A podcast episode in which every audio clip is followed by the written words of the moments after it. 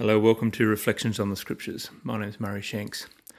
We read in 1 John chapter 4 Everyone who loves has been born of God and knows God.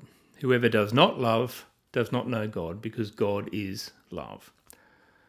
The experience of joy is the natural response to the presence of God, who, to the very core of his being, is love, the will to good for his creation. Dallas Willard says joy is a pervasive sense of well being that is deeper and broader than any pleasure. I'll read that again. Joy is a pervasive sense of well being that is deeper and broader than any pleasure. You see, joy is a basic element of that inner transformation which begins to take place from the, the very moment the Holy Spirit comes to live within a person, changing them relentlessly toward a Christ likeness of character. Have you ever noticed that when you lead someone to Christ? Joy seems to overwhelm them initially, but they can't quite explain what it is and where it comes from. See, for many people, it can be quite perplexing, but for, for those of us who have walked with the Lord for some time, we know, don't we, the source of this joy. It is simply proximity to the Spirit of God Himself. God lives within us, so joy does not need to be conjured up or put on. It naturally flows from a life lived with God. I guess this is why Jesus, at a time which one imagines could only have been deeply distressing, the night before his crucifixion, was able to calmly say to his disciples, These things I have spoken to you so that my joy may be in you, and that your joy may be complete. The trouble is that, that often joy is the last thing we are feeling. When hard times come, when trouble and opposition surround us on all sides, I have to admit that sometimes our lives can feel anything but joyful. Let me say to you today the joy of the Lord is the first line of defense in those times when we begin to think wrongly about ourselves, about others, about God. When we feel weak and when we feel a failure. The prophet Nehemiah tells us, this is Nehemiah 8, verse 10, that the joy of the Lord is your strength. Just let that sink in for a moment. The joy of the Lord is your strength. When you feel a failure, when you feel weak, when you when, when your internal dialogue is running amok, when you can't think straight about anything and life seems overwhelming, the scriptures tell us the joy of the Lord is your strength. In those moments, there are three things which we simply must not do. Yet these three things are the very things we are most likely to do. Firstly, we must not sit by passively allowing our God given joy to dissipate, by allowing ourselves to wallow in past sins and failures. Our enemy loves to do this, especially in the dead of night. He, he loves to play the recordings, the tapes back to us, reminding us about our past failures. Don't let him do this. And don't let yourself do this. I find it very helpful to simply say, I'm not having this conversation, and then start a conversation with Jesus. It does wonders. Secondly, we must not become stressed looking forward at what might happen to us. In these times, we must hang on to the truth that God always wants the best for us, and He is more than able to protect us and keep us safe, even if we are put to death and this body is killed. Praise God. I mean, even death has been defeated on our behalf. Thirdly, we must not focus inwardly on our struggles with work overwhelming responsibilities, temptations, and failures. While these are important, they are not to be our focus.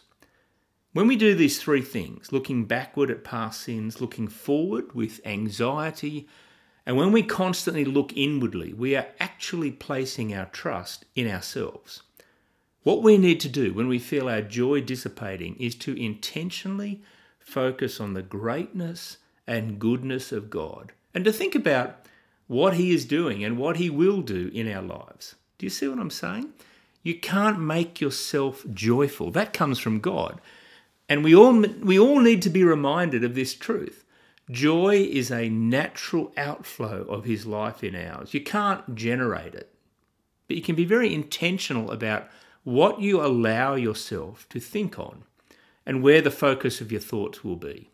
I'm often encouraged as I recall what David did when his men wanted to stone him to death because their families had been taken into captivity. We read about this in, in 1 Samuel chapter 30. It says there, verse 3 When David and his men came to Ziklag, they found it destroyed by fire, and their wives and sons and daughters taken captive. So David and his men wept aloud until they had no strength left to weep. weep. David's two wives had been captured Ahinoam of Jezreel and Abigail, the widow of Nabal of Carmel. David was greatly distressed because the men were talking of stoning him. Each one was bitter in spirit because of his sons and daughters, but David found strength in the Lord his God. David, very intentionally, it would seem, found strength in the Lord his God. And we must do exactly the same thing by continually bringing before our minds the greatness and the goodness of God and all that he has, is, and will continue to do for us. This is why a rhythm of daily devotions is so important. This is why silence and meditation on the love of Jesus are vital. This is why corporate times of worship and fellowship and prayer and teaching are so important for us because they help us to open and nurture our relationship with the Lord. And from there, joy just naturally flows. You know, earlier on, I quoted Jesus' words to his disciples the, the night before his arrest and crucifixion, uh, found in John 15. We kind of zoomed in on verse 11 where Jesus spoke about his joy being in us and our joy being complete. I want to finish today by zooming out, as it were, and reading Jesus' words to them before he spoke about joy, because we find here another essential key to a joy filled life. In verse 5 of John 15, he says, I am the vine, you are the branches. If a man remains in me and I in him, he will bear much fruit. Apart from me, you can do nothing. If anyone does not remain in me, he is like a branch that is thrown away and withers. Such branches are picked up, thrown into the fire, and burned. If you remain in me and my words remain in you, ask whatever you wish and it will be given you. This is to my Father's glory that you bear much fruit, showing yourselves to be my disciples. As the Father has loved me, so have I loved you. Now remain in my love. If you obey my commands, you will remain in my love, just as I have obeyed my Father's commands and remain in his love. I have told you this so that my joy may be in you, and that your joy may be complete. Jesus seems to make it pretty clear, does he not?